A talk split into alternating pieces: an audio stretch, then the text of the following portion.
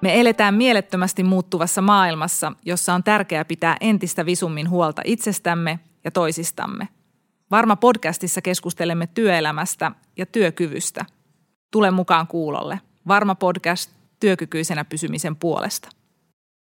Tervetuloa Varma-podcastiin. Mun nimeni on Pauliina Heiskanen, toimin täällä Varmassa HRD-päällikkönä ja omassa työarjessani kohtaan myöskin aika paljon erilaisia työkykyyn liittyviä ongelmia ja haasteita.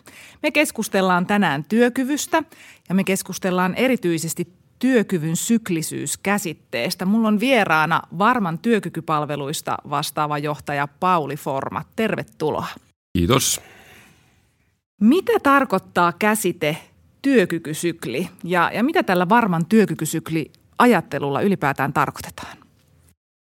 Työkyvystä on olemassa erilaisia malleja ja käsitteitä ja tutkijat ovat tutkineet tätä työkykyä vuosikymmeniä. Ja ajan myötä niin käsitys työkyvystä on jalostunut ja muuttunut. Voisi sanoa, että, että se on kehittynyt tällaista hyvin yksilökeskeisestä käsitteestä kohti tällaista niin kuin yhteisöt ja jopa niin kuin, ä, yhteiskunnan eri ilmiöt käsittäväksi käsitteeksi ja malliksi – ja hyvin yleisesti tällaisissa malleissa on komponentteina tämmöisiä tekijöitä kuten terveys, työ, osaaminen, johtaminen, motivaatio, arvot ja niin poispäin. Ja näitä malleja on siis aika, aika paljon olemassa ja meillä varmassa ei ollut tarkoituksena keksiä tällaista uutta työkykyä selittävää mallia tai käsitettä, vaan me halusimme miettiä, että mikä olisi sellainen – eläkevakuuttajan toimintaan ja sitten tähän aikaan sopiva käsite, että mitä, minkälaisten silmälasien läpi tätä työkykyä tänä päivänä voitaisiin katsoa. Ja tota, meillä oli tällainen palvelujen uudistamisprojekti, missä näitä asioita mietittiin ja sitten yhtäkkiä meille kirkastui, että tämä ratkaisu tähän kaikkeen pohdintaan on työkykysykli. Mielenkiintoista. Jos me ajatellaan organisaatioiden näkökulmasta, niin työkyky nähdään tai työkykyyn liittyvät haasteet aika usein ehkä taloudellisena ongelmana. Toisaalta yksilön näkökulmasta se on, se on todella inhimillinen haaste ja ongelma ja, ja liittyy vahvasti esimerkiksi ihmisarvoon. Miten sä näet, Pauli, että työkyvyn syklisyys tarkoittaa yksilön näkökulmasta? Millaisia eri vaiheita voi yksilöllä olla työkyvyn näkökulmasta siinä oman työuran aikana? Tässä on monia eri näkökulmia. Voidaan niin ajatella sillä tavalla, että – on erilaisia, eri pituisia syklejä. Että lyhin työn kannalta relevantti sykli voisi olla vaikkapa yksi kokous. Ja voidaan ajatella, että meidän vireystila sen kokouksen aikana niin kuin vaihtelee ja se yleensä laskee sinne kokouksen loppua kohden. Ja sitten meillä on työpaikoilla niin kuin ajatuksia siitä, että meillä on niin kuin liian pitkiä kokouksia tai näin poispäin. Et se on niin kuin yksi tämmöinen ajatus syklisyydestä, että meidän vireystila yksinkertaisesti riittää vain niin kuin intensiiviseen työskentelyyn vain niin kuin hetken. Ja tota, yksilötasolla kyse on niin hyvin paljon niin tällaisesta palautumiseen liittyvästä kysymyksestä, että miten, miten mä palaudun niin työpäivän jälkeen, miten mä palaudun jostain niin kuin, kuormittavasta tilanteesta, miten mä palaudun sitten vaikka niin työviikon jälkeen. Eli tämä on niin tällaista hyvin arkista ajattelua. Mutta sitten toisessa ääripäässä voidaan ajatella vaikkapa koko meidän työuraa niin tämän syklisyyden kautta. Ja perinteisesti on ollut sellainen, että, että meidän työura on semmoinen yksi kaari, semmoinen meidän sykli, missä sitten, sitten tarkastellaan sitä, että tässä meidän työura alkaa ja täällä se päättyy siihen eläkkeeseen. Opiskelusta eläkkeeseen. Kyllä. ja hyvin pitkälle niin kuin tässä ajattelussa on niin kuin tämä ikä ja ikääntyminen on se näkökulma. Ja yksi tällainen juttu, mitä tässä on tapahtunut, on se, että mehän ei enää hirveän paljon puhuta esimerkiksi ikäjohtamisesta. Ja sehän oli niin kuin just tällaisen niin kuin ikään perustuvan syklin tarkastelun näkökulma sen sijaan me puhutaan niin moninaisuudesta ja erilaisten elämäntilanteiden huomioimisesta. Ja tässä oikeastaan niin nämä syklit tulee sitten tähän kuvaan sitten mukaan, että monet eri tekijät meidän elämässä voivat aiheuttaa tällaista syklisyyttä, mikä sitten on relevanttia myöskin niin kuin työelämän näkökulmasta. Että meillä voi olla vaikkapa meidän perheeseen liittyviä asioita. Meillä voi olla tämmöinen pienten lasten elämänvaihe, Ruuhkavuodet. Ruuhkavuosista kuuluisat, puhutaan. Joo. Sitten meillä voi olla sellainen vaihe, että, että meillä, meillä ei itse asiassa olekaan niin tällaisia, tällaisia tota, huollettavia siinä lähipiirissä. Ihan taas uuden tyyppinen ja silloin ehkä mahdollisuus vaikkapa työhön tai harrastuksiin panostaa niin kuin aikaisempaa enemmän. Ja sitten siellä on uran loppuvaiheessa taas taas kun lähestytään vaikkapa suurin piirtein 60 tai, tai näin, niin, niin sillä saattaa olla sitten vaikka hoivan vastuuta omista vanhemmista tai tämän tyyppisiä tilanteita. Eli tavallaan niin kuin tämmöiseen niin kuin lineaariseen elämänkulkuun niin kuin tulee erilaisia niin kuin pienempiä syklejä, joko niin kuin tästä elämänkulusta niin kuin muuten tai sitten itse niin kuin työelämästä sillä tavalla, että meillä puhutaan, että tavallaan puhutaan tällaisesta uudesta segmentaatiomallista jopa, että tavallaan ennen oli sillä tavalla, että me opiskeltiin, sitten mentiin töihin, sitten mentiin eläkkeelle. Ja nyt puhutaan siitä, että, että meillä voi olla sitten, sitten tota, niin kuin sellaisia tilanteita, missä se niin kuin opiskelu ja työelämä limittyy joko täysin yhteen tai sitten tämmöiset niin kuin erilaiset niin kuin tällaiset vaiheet siellä toistuvat niin kuin usein, että työskennellään, opiskellaan, työskennellään, opiskellaan ja näin poispäin. Tai sitten meillä olla, voi olla, niin kuin aikaisempaa enemmän tällaisia niin kuin between jobs-tyyppisiä tilanteita, että meillä ei ole työsuhteita. Että haluaisin tässä korostaa sen, että tilastot osoittaa, että nämä on aika hitaita niin kuin etenemään tämän tyyppiset niin kuin hurjimmat visiot, mutta tällaista niin kuin puhutaan, että työelämä olisi niin kuin menossa niin kuin tämän tyyppiseen, vähän niin kuin moninaisempaan ja tällaiseen niin kuin uudenlaiseen suuntaan. Tule verkkoon oppimaan lisää työkyvyn ylläpitämisestä. Varman asiakkaana käytössäsi on nyt Varma Akatemia, josta löydät helposti työkyvyn johtamiseen liittyvää sisältöä oman työsi tueksi, ajasta ja paikasta riippumatta. Klikkaa itsesi Varma Akatemian osoitteessa akatemia.varma.fi juuri silloin, kun sinulle parhaiten sopii. Mielestäni kuulostaa itse asiassa aika lohdulliselta, että, että nämä eri elämänvaiheet onkin ihan niin kuin – no ihan ok tämän työkyvyn näkökulmasta, että se ei ole aina siellä ihan korkeimmassa tapissa se oma työkyky, vaikka silloin kun on, on ne pienet lapset ja eletään niitä ruuhkavuosia tai, tai sitten muita vaiheita ja, ja meidän yksilöllinen elämä voi heitellä aika monellakin tapaa ja tuoda eteen kaikenlaisia haasteita, jotka vaikuttaa sitten siihen omaan työkykyyn. Miten sä näet, Pauli, että miten työpaikoilla pitäisi ja voisi tukea yksilöä sitten tällaisissa erilaisissa elämänvaiheissa, jotka voi olla hyvinkin erilaisia yllättäviä eri yksilöillä?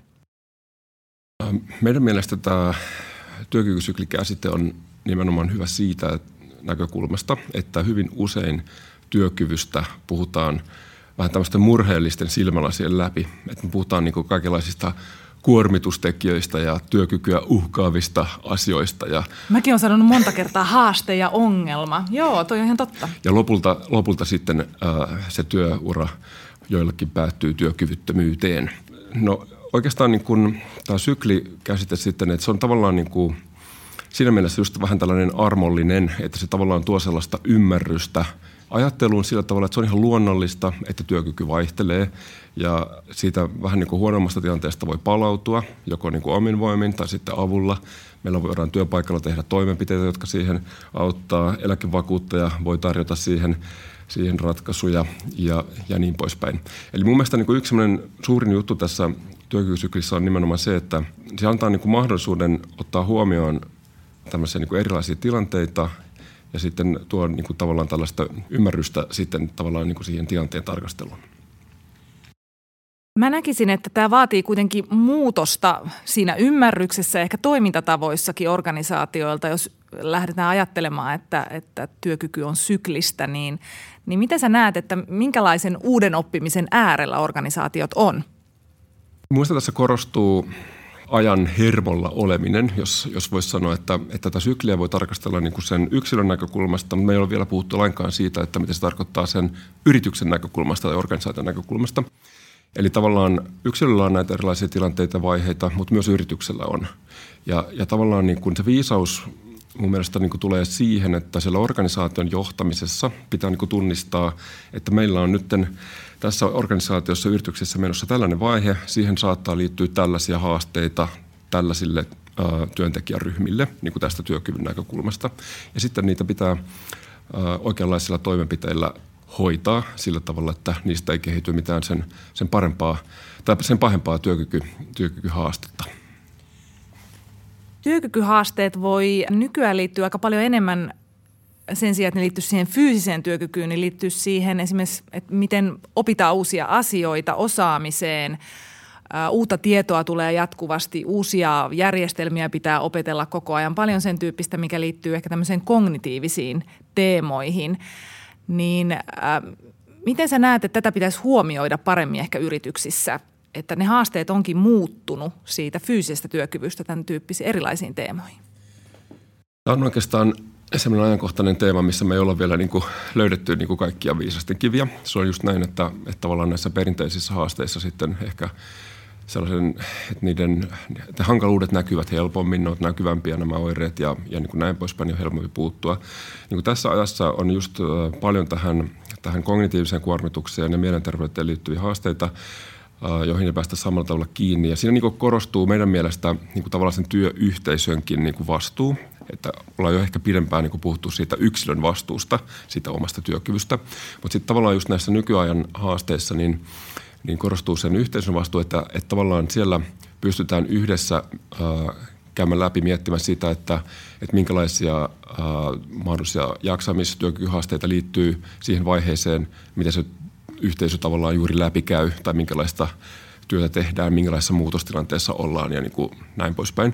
Ja tavallaan Mielestäni se niin yhteisön niin näkökulman tuominen niin tähän ää, työkyvyn tukemiseen ja mahdollisten haasteiden havaitsemiseen on niin tämän ajan niin keskeinen juttu. Omalla työurallani olen ää, aika monta kertaa itse asiassa ollut sellaisessa tilanteessa, missä, missä tavallaan se, siitä työyhteisöstä joku esittää huolensa työtoverin jaksamisesta ja, ja tota, sitä kautta sitten pystytään puuttumaan näihin, näihin asioihin ja huolehtimaan niin kuin ihan eri tavalla kuin sitten sitä, että esimies mahdollisesti myöhemmin olisi saanut sitä tietää. Mielestäni tällainen tyyppiset esimerkit ovat olleet omalla työurallani kaikkein hienoimpia esimerkkejä siitä, että mitä, mikä on työyhteisön merkitys.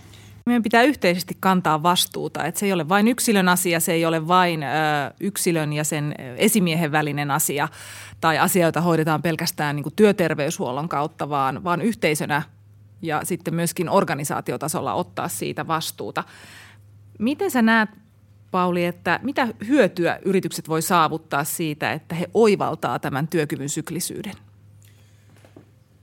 Yritys äh, saa sen, että tulee niin kuin parempi tämmöinen niin kuin yhteensopivuus siihen niin tavallaan niihin haasteisiin, mitä se yritys kohtaa ja sitten siihen, että mitä se yritys voi niin kuin tehdä.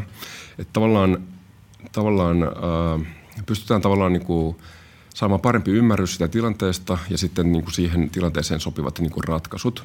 Ja oikeastaan niin kuin se, mistä me puhutaan tässä, niin, niin tota, mä mietin sellaista, että, että tässä ajassa korostuu niin kuin paljon tämmöinen niin kuin tiedolla johtaminen ja datan hyödyntäminen ja analytiikka. Ja ne on semmoisia niin tärkeitä asioita ja niitä viedään, viedään eteenpäin ja ei siinä mitään, mutta jotenkin niin kuin korostasin myöskin tässä, tässä niin kuin syklisyyden ajatuksessa sellaista niin kuin vähän niin kuin perinteisempää ja myöskin niin kuin maalaisjärjen käyttöä. Eli tavallaan niin kuin ihmisvoimin tehtävää analyysiä niin kuin siitä yhteisön tai yrityksen tilanteesta. Että ollaan tavallaan niin kuin tietyllä tavalla herkkiä siihen siinä ja miettimässä sitä, että minkälaisia työkykyhaasteita siihen niin kuin mahdollisesti liittyy siihen, nyky, tai siihen nykyiseen tilanteeseen. Ja sitten mä korostaisin sitä, että, että tarvitaan sellaista niin kuin vuorovaikutusta siellä työpaikoilla – koska sellainen yhtenäinen ymmärrys syntyy vain siinä niin kuin vuorovaikutuksessa.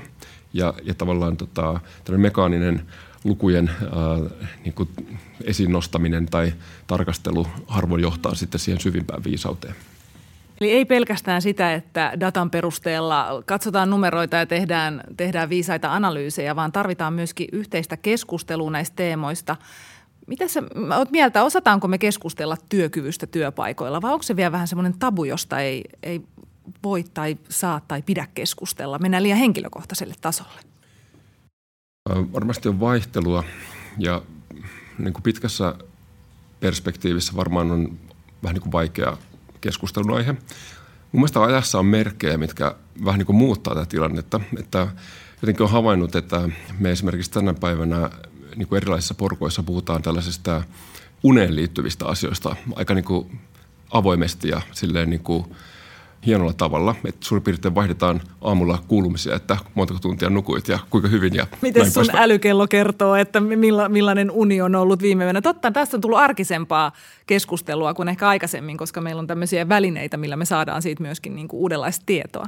Kyllä, mutta toki varmasti sitten on tota, myöskin niin kuin haastavampia puheenaiheita tässä tematiikassa, vaikkapa mielenterveysasiat ja, ja tämän tyyppiset. Ja sitten tietysti kaikissa näissä keskusteluissa meidän pitää muistaa, että nämä ovat myöskin tällaisia sensitiivisiä ja yksityisen suojan piirin kuuluvia asioita, että näin.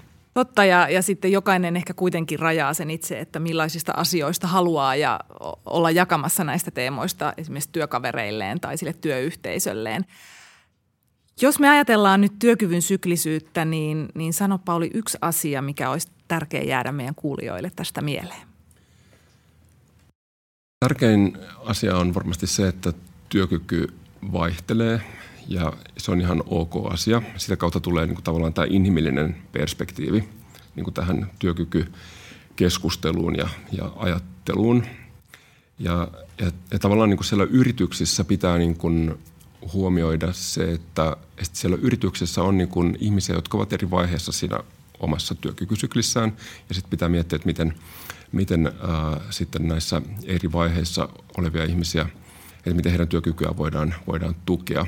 Y- me ollaan puhuttu paljon asiakkaiden kanssa tästä työkykysyklistä viime kuukausina.